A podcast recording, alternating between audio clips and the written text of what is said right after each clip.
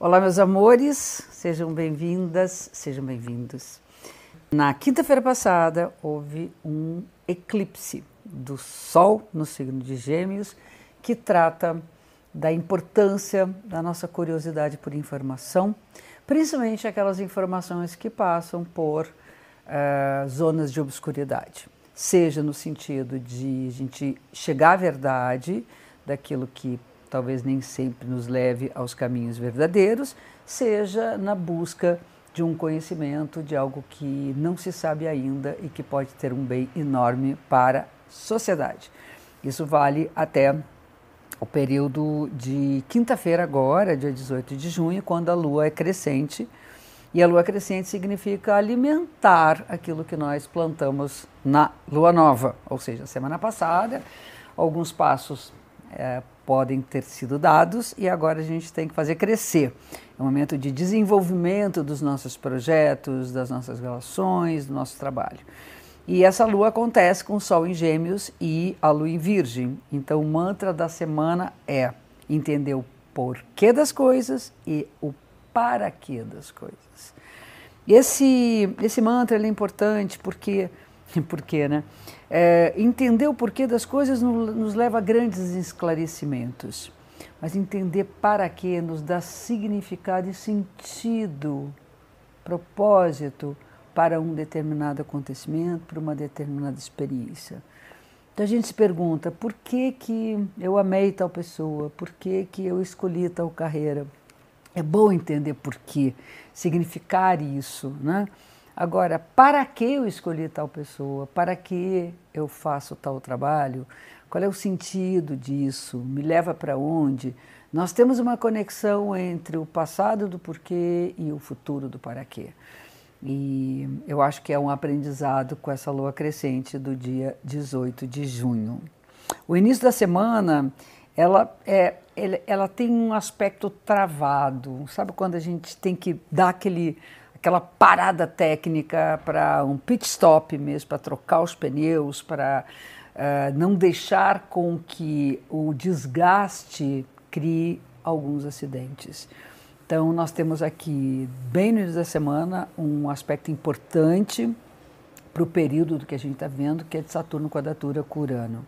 Esse aspecto é bem marcado nessa semana, mas ele, ele é um aspecto que está o ano inteiro, sabia? Ele vai e volta, vai e volta.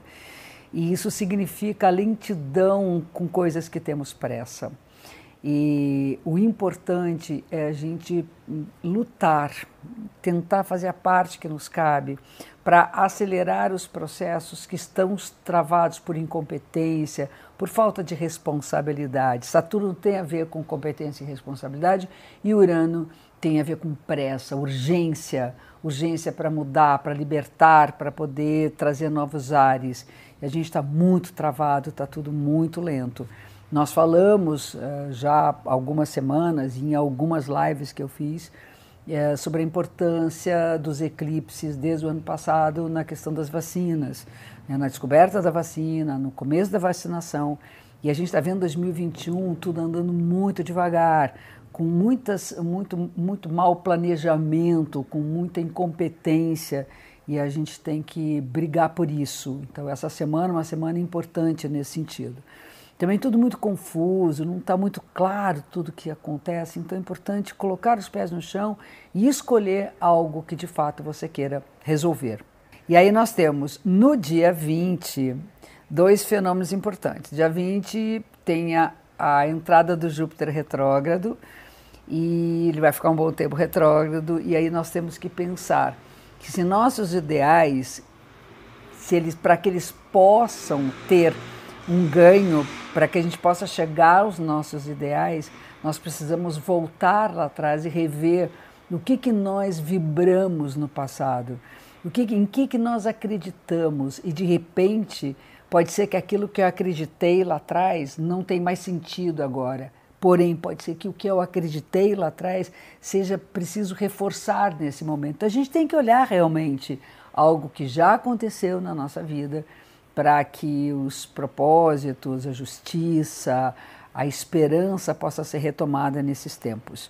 E no dia 20 para o dia 21, finalzinho da semana, início da próxima, o Sol entra em signo de Câncer, e aí é um mês o Sol transitando nesse signo dos afetos, da conchinha, do, do colo quente, do alimento, do alimento da alma.